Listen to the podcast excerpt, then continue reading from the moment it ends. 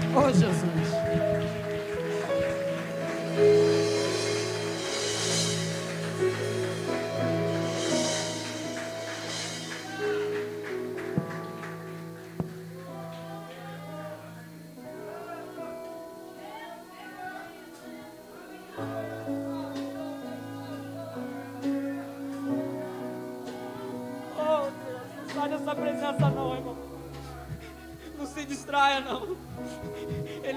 Casa.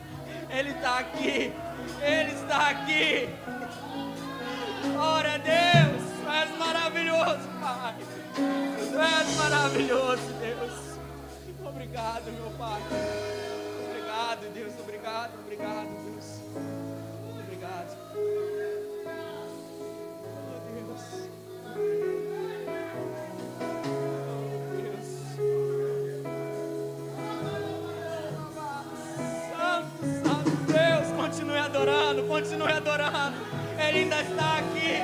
Porque a luz acendeu, não é porque o louvor parou.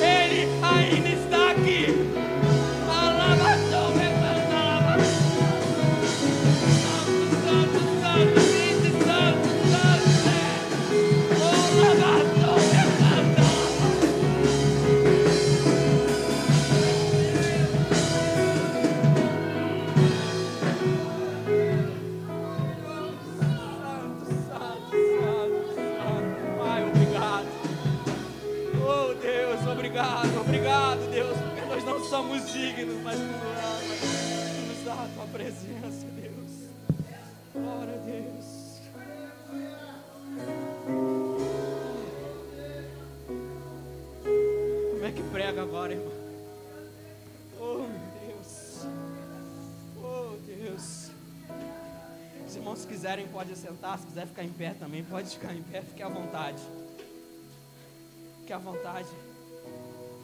A casa do pai de vocês, assim como a do meu pai. Eu só peço aos irmãos que não saia desse espírito, não perca essa presença. Continue no mesmo espírito. Ele ainda tem muito para falar com nossas vidas. Ele ainda tem muito para nós. Eu creio, não é por mim, não, porque eu não sou digno, é dele. Ele ainda tem muito pra gente hoje.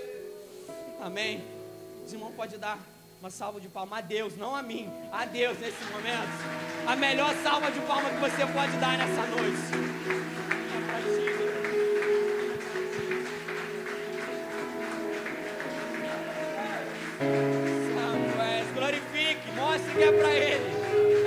Ti, Pai, é pra ti, Deus. Glória a Deus. Tu és maravilhoso. Tu és maravilhoso, Deus. Oh, Deus. É. Glória a Deus. Tá todo mundo aqui ainda? Todo mundo bem? Todo mundo vivo? Todo mundo está resistindo a essa presença maravilhosa. Glória a Deus. Eu prometo ser breve hoje. Até porque eu não sou exímio pregador. Simplesmente estou trazendo a palavra dele aqui para vocês essa noite. Vou pedir para vocês me acompanharem numa leitura e eu vou pedir muita ajuda dos irmãos essa noite. Vocês estão me ouvindo bem?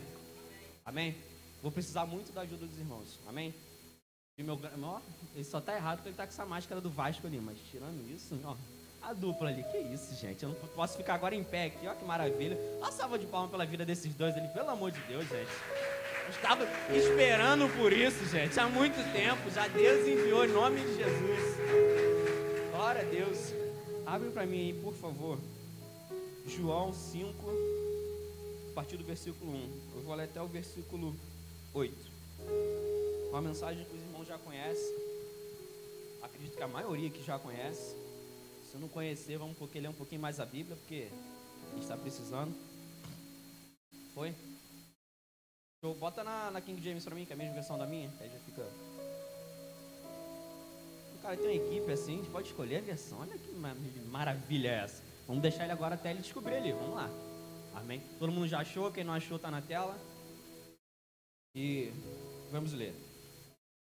Algum tempo depois, havia uma festa dos judeus. Jesus subiu para Jerusalém. Eu peço que os irmãos leiam comigo, quero que vocês prestem atenção nessa leitura. Existia, existe em Jerusalém, perto da porta das ovelhas, um tanque, chamado em hebraico Betesda, tendo cinco pavilhões. Neste ficava grande multidão de enfermos, cegos, mancos e paralíticos, esperando pelo movimento das águas. De certo em certo tempo, descia um anjo do Senhor e agitava as águas. O primeiro que entrasse no tanque, depois de agitado as águas, era curado de qualquer doença que tivesse. Estava ali um certo homem, enfermo havia 38 anos. Quando Jesus viu deitado e sabendo que estava assim havia muito tempo, perguntou-lhe: Queres ser curado? O homem enfermo queixou-se: Senhor, não tem ninguém que me ponha no tanque quando a água é agitada, pois enquanto estou indo, desce outro antes de mim. Ordenou-lhe Jesus: Levanta-te, apanha o teu leito e anda. Vamos mais até o 9.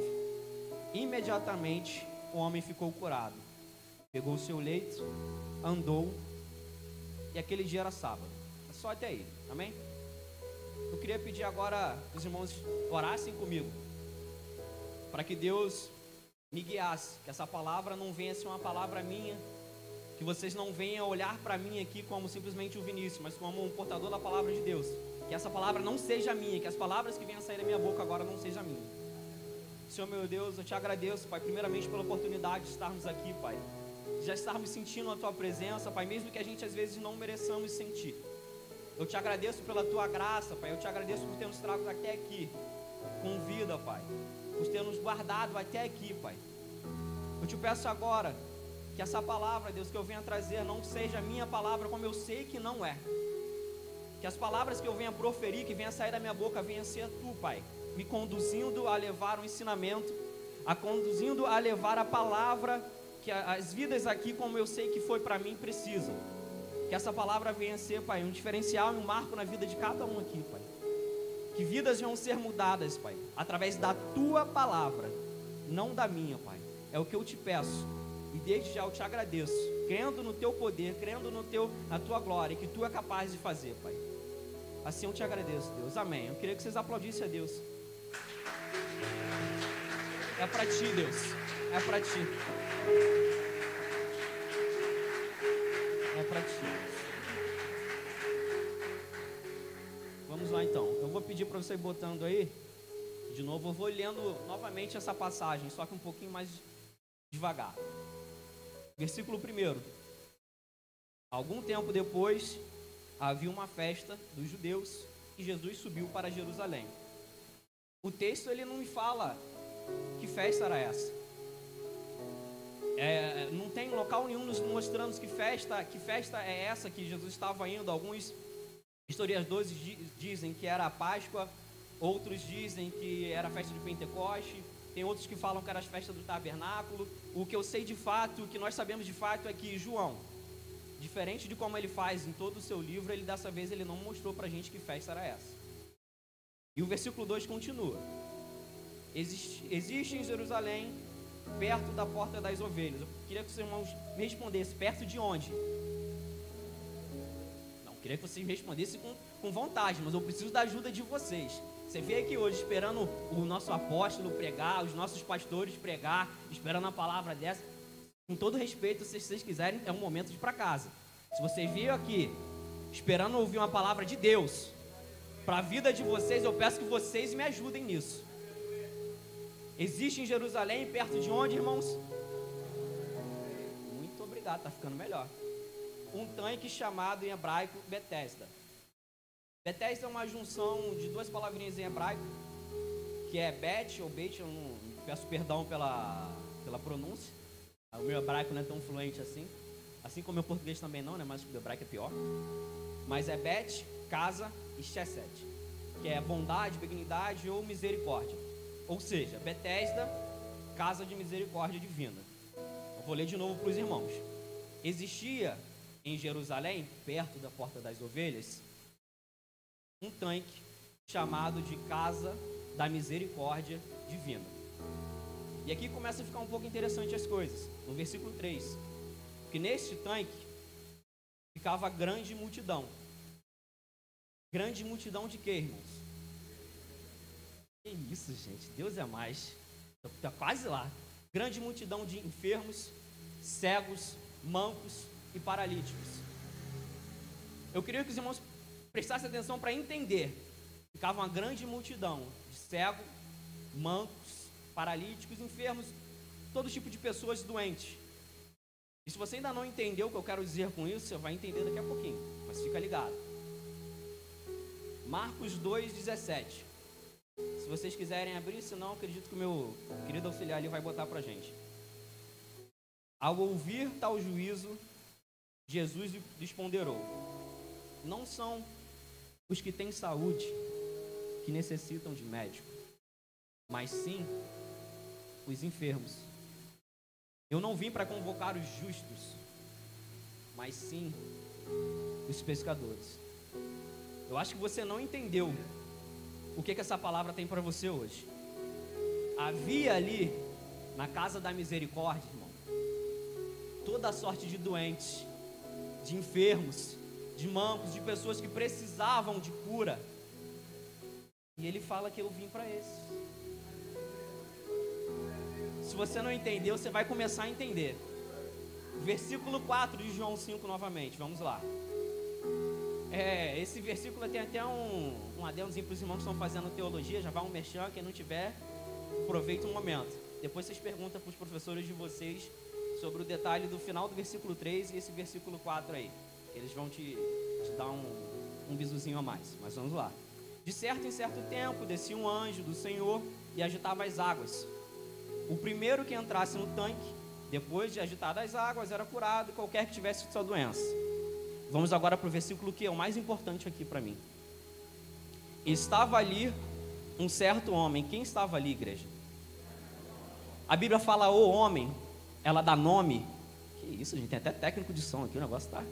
Ela não cita nome, ela não fala filho de fulano, herdeiro de ciclano, descendente, não sei. Ela deixa claro para gente, um homem.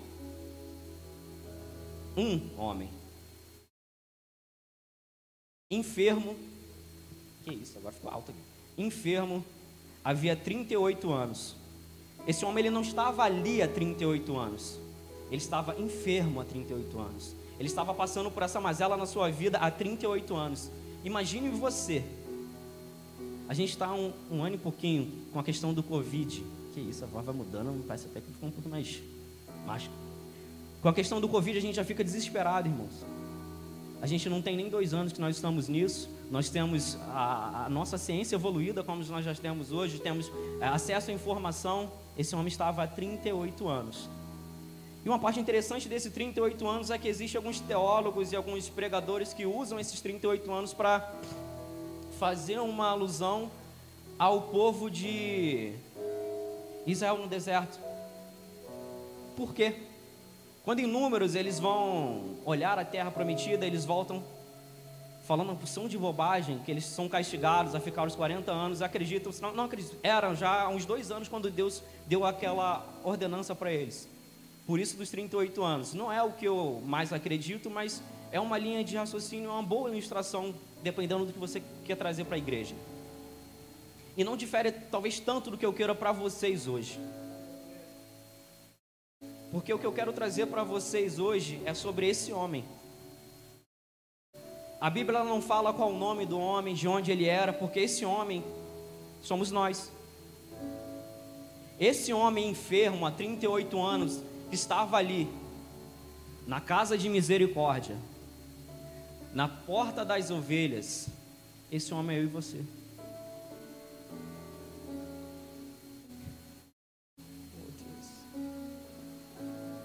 Esse homem que está há 38 anos, buscando de todas as formas, que vai ao mundo, procura os médicos, procura de todas as formas alguma solução para o seu problema e não encontra.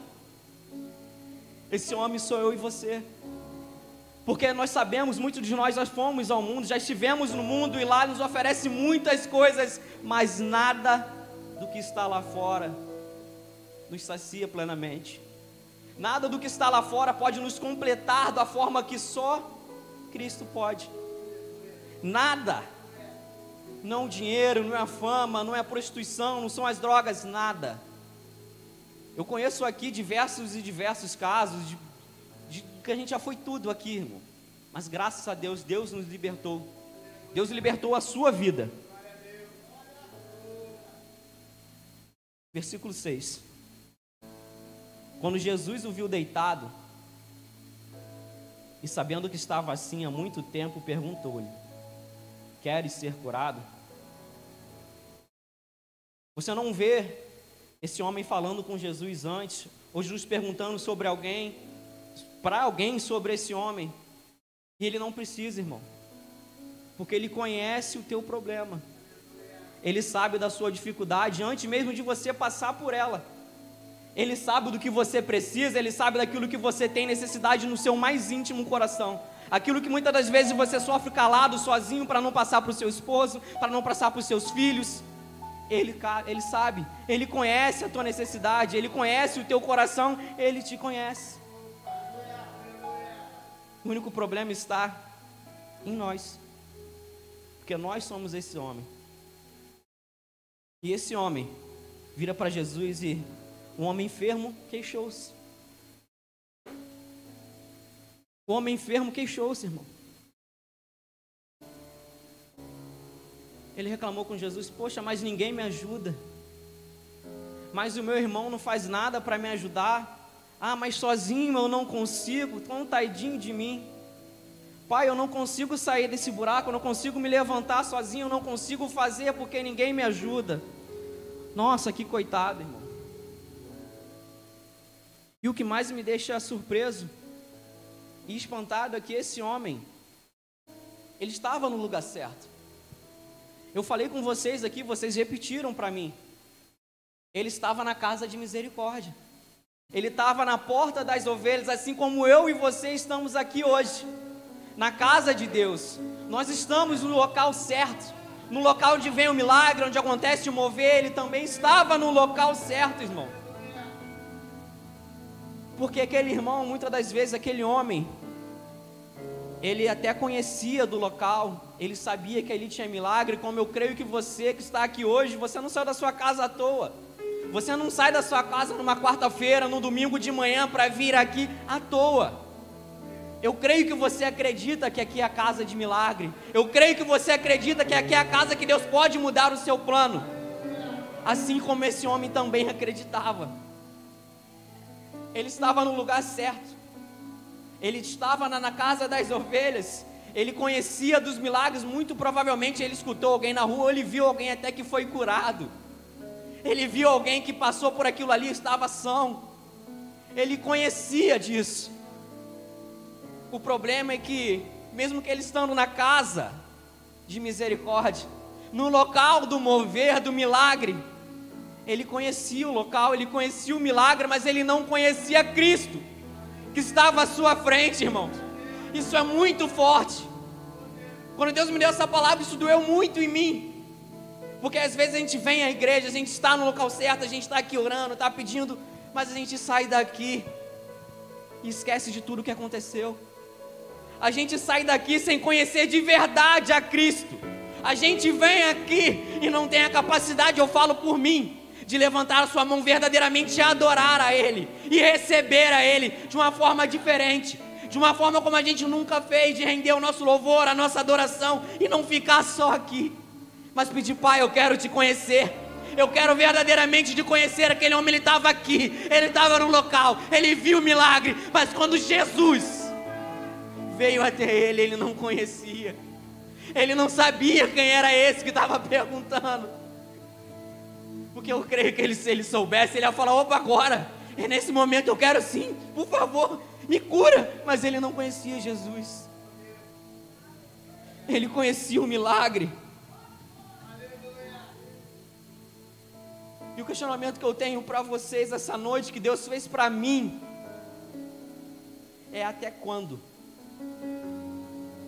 Até quando a gente vai ficar vindo à casa de Deus? falando que é crente, servindo a Ele, mas sem conhecer Ele de fato.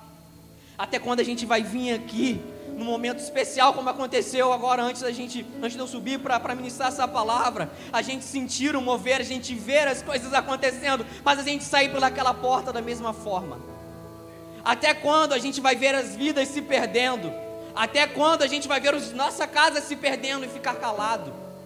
e ficar sem fazer nada, sem levantar uma mão, sem vir, sem fazer um pouco mais, isso é para mim. Até quando a gente vai colocar a desculpa de, poxa, hoje eu estou cansado, hoje eu vim do meu trabalho, hoje eu não posso, ah, hoje eu não vou ler não, eu estou tão com tanto sono, ah, não vou lá não, aquela oração, ah, evangelismo, pô, vai ter mais gente lá, eu não preciso não. Irmãos, até quando? Até quando a gente vai falar que é crente? Até quando a gente vai falar que, opa, é maravilhoso, santo, santo, e saiu daquela porta ali, sem conhecer Jesus? Porque ele diz naquele dia, fala, ah pai, mas eu preguei em teu nome. Quem é tu? Ah, eu fiz milagre. Quem é você? Até quando a gente vai viver assim? Até quando, irmãos? E eu tenho essa resposta para você, eu já estou indo para o final. Essa palavra é breve, sim, porque eu não preciso perder muito tempo aqui para levar a mensagem que Deus quer para a sua vida. Eu creio que você é inteligente, eu creio que você pode entender. E eu creio que você está entendendo. Até quando? Levante a sua mão e fala até hoje. Porque hoje é o dia de mudança. Hoje é o dia de mudar. Hoje é o dia que você vai levantar a sua mão, vai erguer seu coração, vai abrir, vai rasgar o seu coração e falar: Pai, eu não quero mais. Eu não quero mais só vir aqui ouvindo do milagre, ouvindo da mudança, vendo a vida de um. Olha a benção na vida do apóstolo, olha a benção na vida do pastor, olha a benção na vida do Vini. Não, eu quero para mim, eu quero te conhecer, Deus. Hoje é o dia, hoje é o dia, esse é o momento. Eu não sei quando ele vai voltar, está muito breve. Os sinais já estão aí. Os sinais já estão aí. O que mais você precisa para acreditar? A pandemia está aí, as guerras estão aí, as catástrofes, os filhos se voltando com os pais, os filhos se voltando, os irmãos se voltando. O que mais você precisa para acreditar? Até quando você só vai vir aqui porque é muito bom? É, ah, é, virou moda hoje em dia ser crente. Hoje está na, tá na. Todo mundo dizer que eu não sou cristão, você é cristão de onde? Não, sou dali. Show, você vem ao culto? Vem ao culto, eu estou aqui todo dia. Mas e você e Deus? Você realmente conhece a Ele? Você realmente entregou a sua vida a Ele? Você está preparado para o momento que Ele te chamar, você falar, Pai, opa, eis-me aqui. E não só levantar a mãozinha, porque é muito bonito. A gente levanta às vezes aqui na frente de vocês. Mas a gente tem que levantar aqui no nosso coração. Esse é o momento, igreja. Esse é o momento. Versículo 8. Ordenou-lhe Jesus: Levanta-te, apanha o teu leito e anda. Isso é maravilhoso, gente. Isso é maravilhoso. Ele não conhecia Jesus, eu sei, mas Jesus conhecia ele. Jesus está aqui hoje para fazer a mudança na sua vida. Por mais que às vezes a gente seja fraco, a gente não mereça, como eu sei que eu não mereço. Mas Ele está aqui, presta a falar: levanta-te, toma o teu leito e anda. Levanta-te, irmão. É hoje. Hoje é o dia de levantar. Ele não perguntou para ele: Você quer levantar? Não. Ele ordenou. Ele ordenou. Ele não sugestionou. Ele falou: Levanta. Você não precisa mais de muleta. Levanta, faz. Levanta, muda. Levanta, porque Ele está aqui. Ele está aqui. Ele está aqui. Ele é a porta das ovelhas. Essa é a casa de misericórdia. E Ele está aqui. Eu peço que nesse momento você se levante. E levante adorando a Ele. Eu quero que nesse momento você comece a adorar e assim entregar a Ele de uma forma a qual você nunca se entregou. Eu não quero que você esteja aqui emocionado, não. Eu quero que você esteja aqui verdadeiramente adorando a Ele, se entregando a Ele. Eu quero que essa adoração, que a nossa adoração, não seja simplesmente um momento em nossa vida, mas eu quero que a partir de hoje, a minha, a sua adoração, seja a sua vida a Ele. Que ao você acordar, ao você estar comendo no seu trabalho, em qualquer lugar, a sua vida seja uma adoração a Ele. A sua vida seja uma adoração, a minha vida. Que a gente não venha aqui simplesmente esperando mover.